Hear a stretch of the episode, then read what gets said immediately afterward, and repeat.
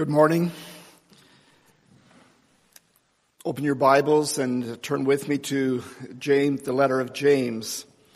And uh, we'll begin reading as we continue our study and meditation on the book of James in chapter 4 and read together the first 10 verses of chapter 4.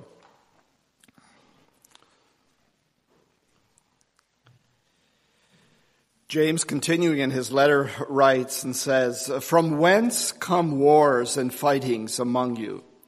Come they not hence, even of your lusts that war in your members? Ye lust and have not, ye kill and desire to have and cannot obtain. Ye fight and war, yet ye have not because ye ask not.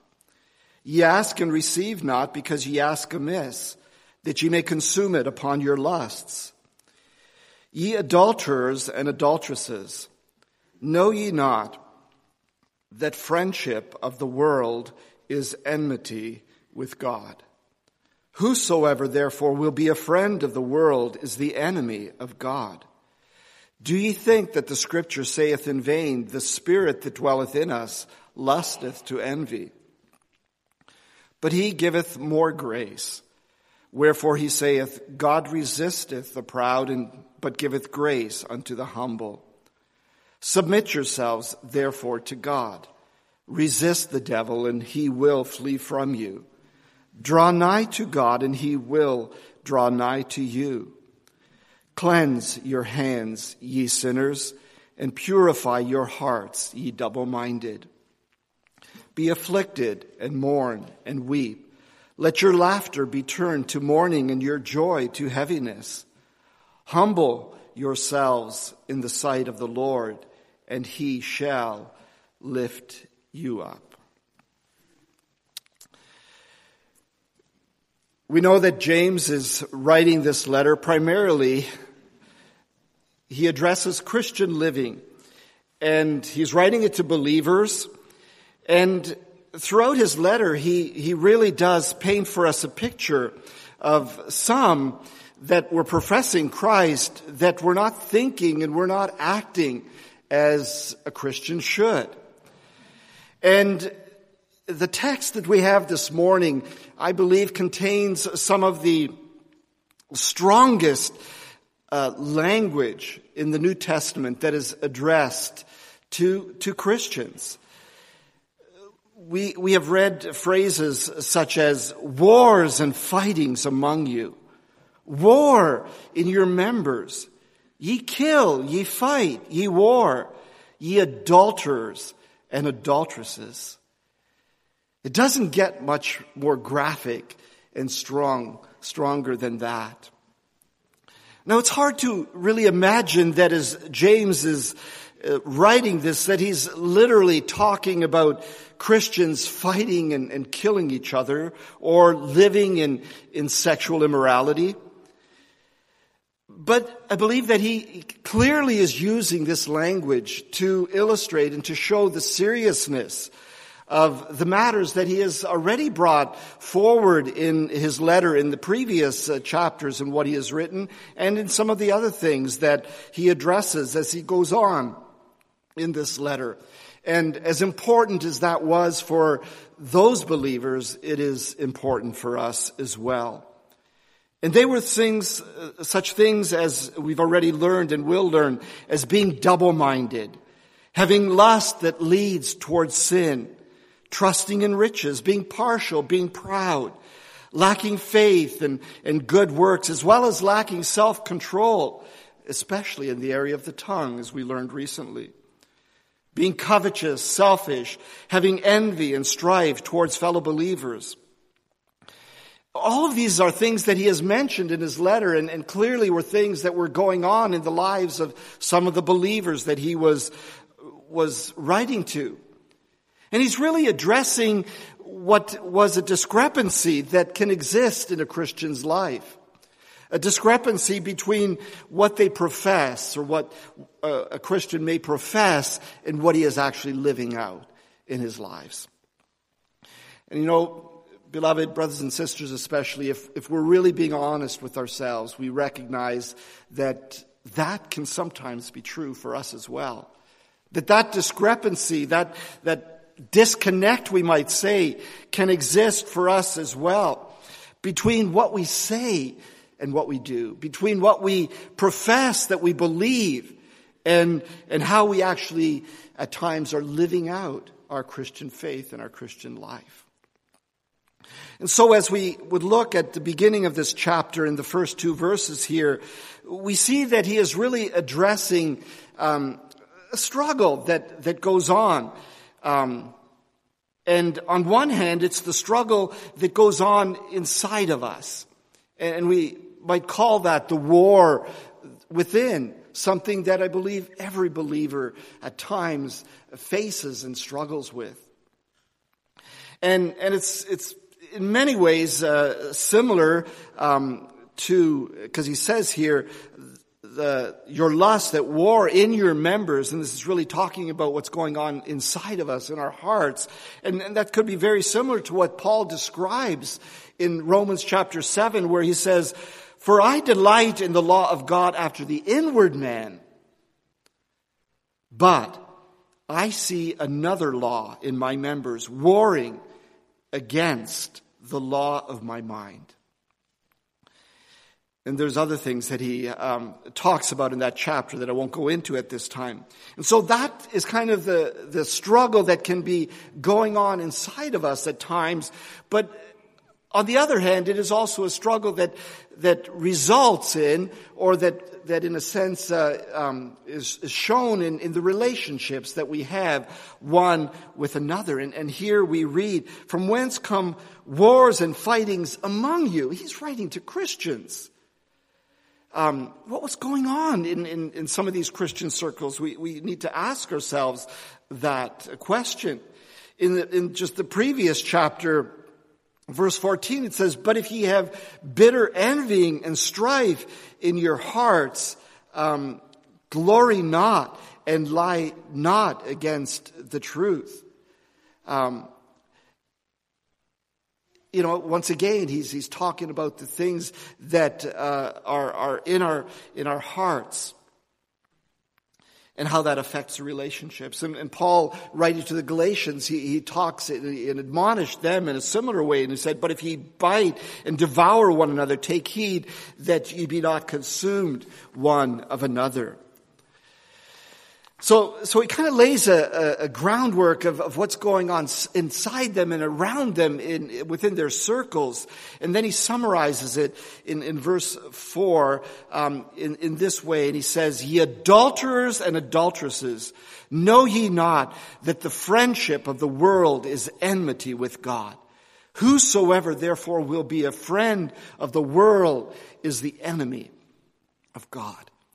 This is a powerful verse and one that, that I think can really cut to the heart just because of the, the, the, um, uh, the language that he is using here and, and, and how, how serious this really can become and is. So James is, is not uh, referring to adultery here in the, in the sense of breaking the seventh commandment, but rather he is calling out what, what clearly can be identified as spiritual adultery. And, and he's defining that for us, what that really is and what it means. And we know that adultery, and it's uh, um, by definition, is sexual relationships outside of um, the marriage relationship with, with someone that is not one's husband or wife. And God designed exclusiveness into the marriage for the purpose of preserving the sanctity of marriage, but he also designed it to become a picture of the covenant relationship that God desires with his people, with his covenant people. And we know that in the Old Testament, that was the nation of Israel. And, and this is why God was very jealous about that relationship. And he judged them very harshly when they strayed into idolatry, when they adopted the, the idol worship and the, the, the pagan practices of the nations around them. and, and, and then ultimately also mixed them into their own worship of God. And, and he despised that because he is a jealous God. And he wanted them to be devoted exclusively unto, to, to him. And, and he describes that, uh, in the context, uh, just the same way as perhaps an adult, uh, not perhaps, as an adulterous wife being unfaithful to her husband. And, and we can read um, scriptures, there's numerous ones, but one in Chronicles, and it says there, and they transgressed against the God of their fathers and went to a whoring or committing adultery after the gods of the people of the land whom God destroyed before them. And, and God uh, called them out for that. And, and that clearly was the, the spiritual adultery that was happening within the nation of Israel throughout the many generations. And we read that over and over. It's a common theme in the Old Testament. As we move into the New Testament, we know that the God's covenant people is us, you, brother and sister. We, the, that are the children of God those that have been redeemed by Jesus Christ and his atoning work on the cross, those that have become his children, that have become born again, that are called the church, the bride of Christ. And so, just like in the Old Testament, in the New Testament too, the church, the, um, the church is, is also uh, symbolized by um, this relationship between God and, and, and us, between Christ as the, the bridegroom and the church as the bride. And he wants us to also be um, a picture, uh, an example of, of that faithfulness and that undivided love and devotion, just as a husband and wife should have for each other, that we should have for Christ as well. And then James gives us a very clear definition of what spiritual adultery is. And some have, have labeled various different things as being spiritual adultery that really do not have a, a biblical basis. They may have other scriptures that could apply, but calling it spiritual adultery is simply not biblical. And, and as we look at this, this verse 4, James very clearly spells out for us what spiritual adultery is and what that looks like in the New Testament, in the dispensation of grace, and, and in particular for God's people. When we think that and consider that James here is saying to be a friend of the world is to be an enemy of God. That really, you know, he links this with calling them out as being adulterers and adulteresses. And so in essence, he is very clearly saying that this is spiritual adultery.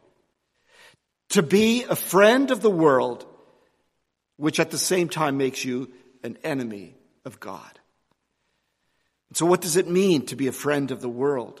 And that's a very important question that, that we should be asking ourselves because it's really, again, he's talking to believers here.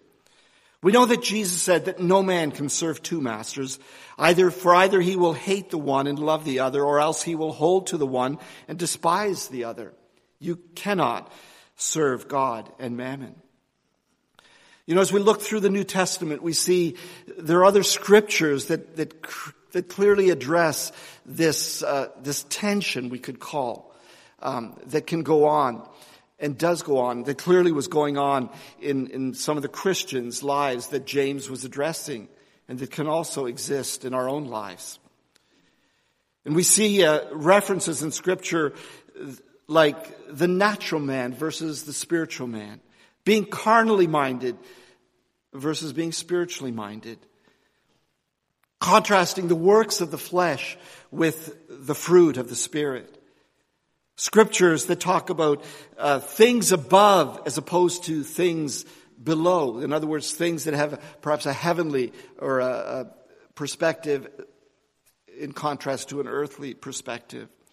And then Jesus also, um, in speaking to his disciples and praying for them, said, um, you know, keep them from the evil that is in this world, and, and, and clearly said that, being in this world, but not of it. And we often use that expression. There's, there's no question that these um, contrasts, these scriptures that, that talk about this uh, really diametrically opposite um, way of thinking and living and and and acting, um, they they really address the change that that not only should that must take place when one becomes converted, when one is born again converted and regenerated and becomes a child of God. When we move from that transition of uh, being in the kingdom of darkness, moving into the kingdom of light. But the challenge that James is addressing here is that, and that we as well face, is that there are times, and we all have to admit that, uh, admit this, there are times when that old nature, that Adam nature, tries to and wants to be resurrected in our lives and, and manifests itself in, in, in, a way as James talks about in a, a number of verses throughout his letter here, manifests itself by us becoming double-minded. Thinking in two different directions, so to speak. In Romans chapter 12 verse 2, the Bible says, And be not conformed to this world, but be transformed by the renewing of your mind, that ye may prove what is that good and acceptable and perfect will of God. And, and this verse also just leads us in this direction of, of trying to understand what this, what did this, what does this mean to be a friend of the world? Because it does become important. The apostle John um, writes in his first uh, um, letter uh, about being conformed to this world and being a friend of the world and what that really looks like when he says, love not the world, neither the things that are in the world. If any man love the world, the love of the Father is not in him. For all that is in the world, the lust of the flesh, the lust of the eyes, and the pride of life is not of the world, is not of the Father, but is of the world. And so when Paul writes, uh, be not conformed to this world, this is really what he is, is drawing our attention to. And so, what does it mean to not be conformed to this world? It means that we should not love it. Because God wants us to love Him exclusively. Remember that, that um, picture of marriage and the exclusiveness of that and what he desired for his covenant people, not only in the Old Testament, but what he desires from us as well. Just as a, a faithful wife would love her husbands. It means that we should not be captivated by the world's sinful pleasures.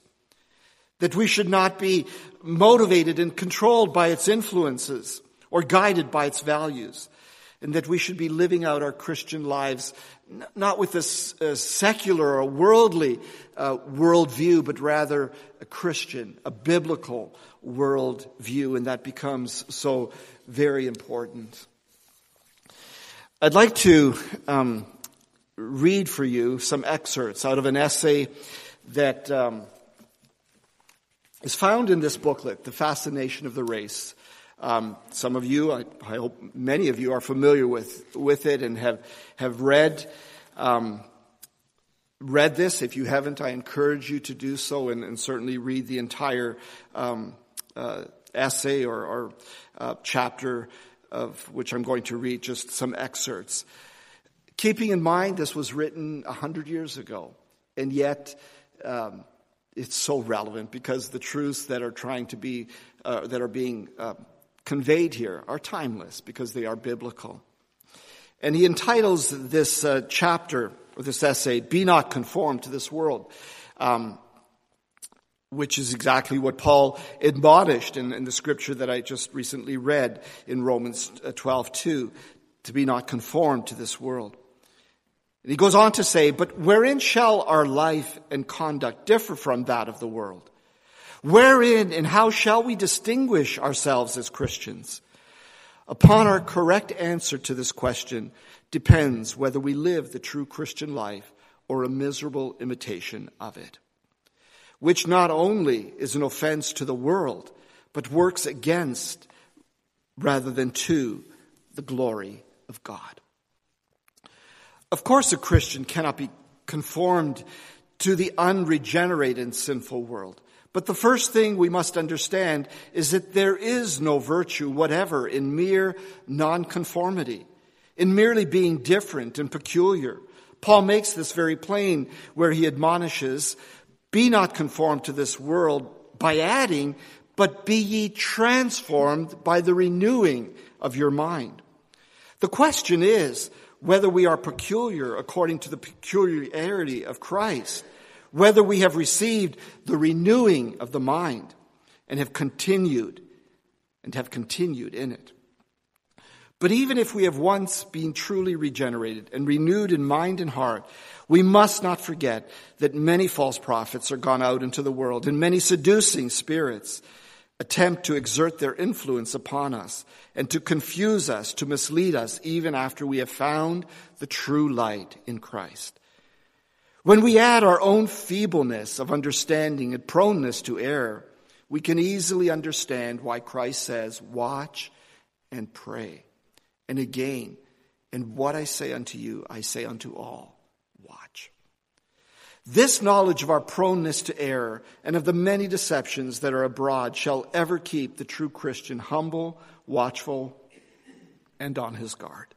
It shall ever give us occasion to measure ourselves with the yards, ourselves with the yardstick of Christ's teaching, to see whether the fruits we bear are the fruits of the Spirit of Christ, and whether the peculiarities we show are the peculiarities of Christ, or whether we have gotten into the error of thinking to see virtue in peculiarities which are of our own, or which might belong to some nationality or to some former day.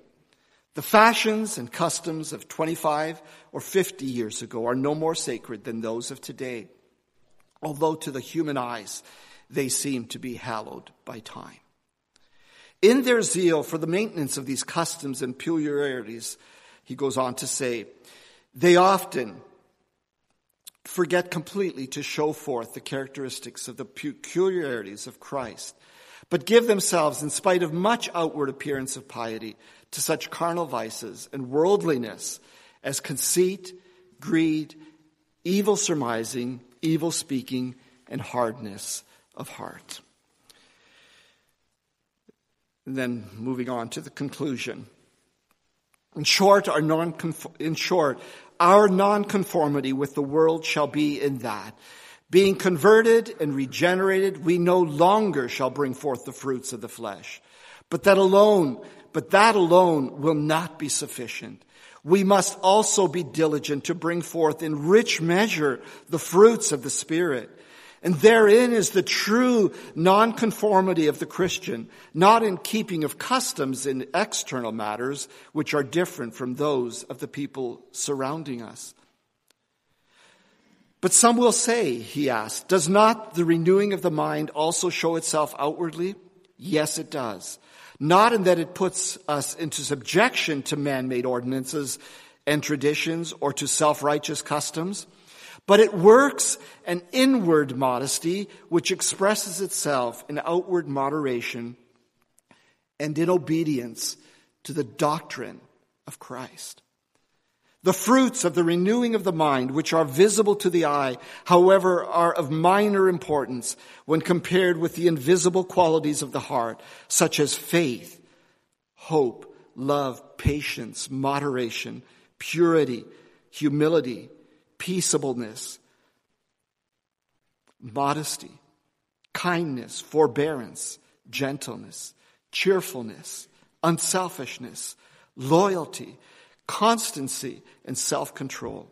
These are the true marks of unworldliness which adorn the Christian character and make him to differ from the world. These things are what the apostle Paul had in mind when he wrote, Be not conformed to this world, but be ye transformed by the renewing of your mind. And in conclusion, he says, one more important thought we must add. Let no one think he can accomplish this nonconformity to the world and the renewing of the mind through his own will and through his own strength. That is the work of the grace of God.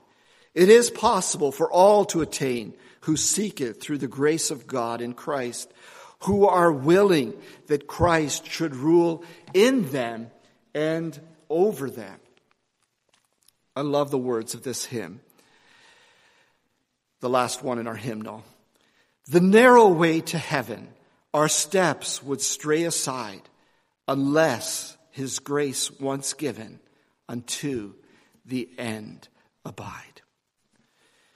And this is really the thought that, that um, James captures as he goes on uh, in the fourth chapter here. What he says, but he, God giveth more grace. Wherefore he saith, God resisteth the proud, but giveth grace unto the humble.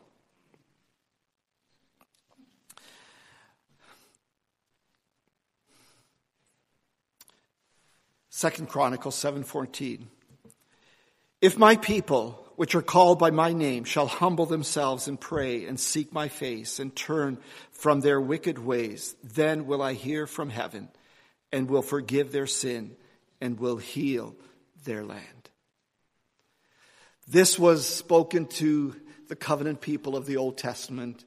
It is being spoken to us as well. And James is calling the believers in his day to humble themselves before God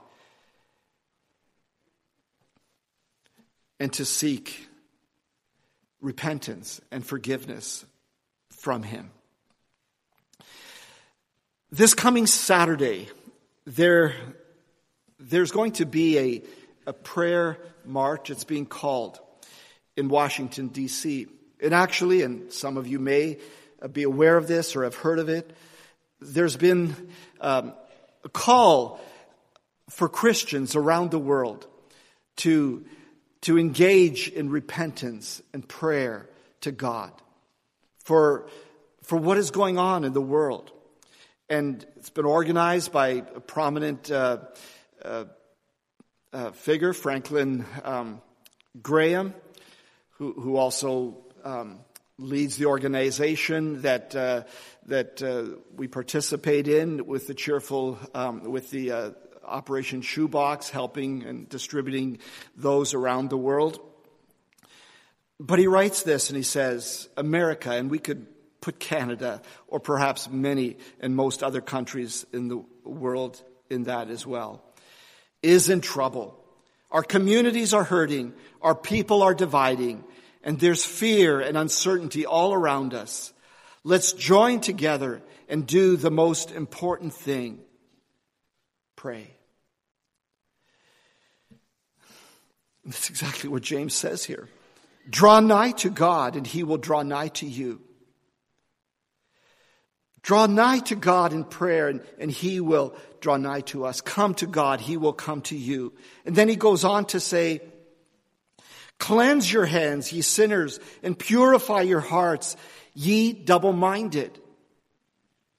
Most everywhere in, in the New Testament, Christians are called saints. And only in, in a few, and this being one of them, are they referred to as sinners.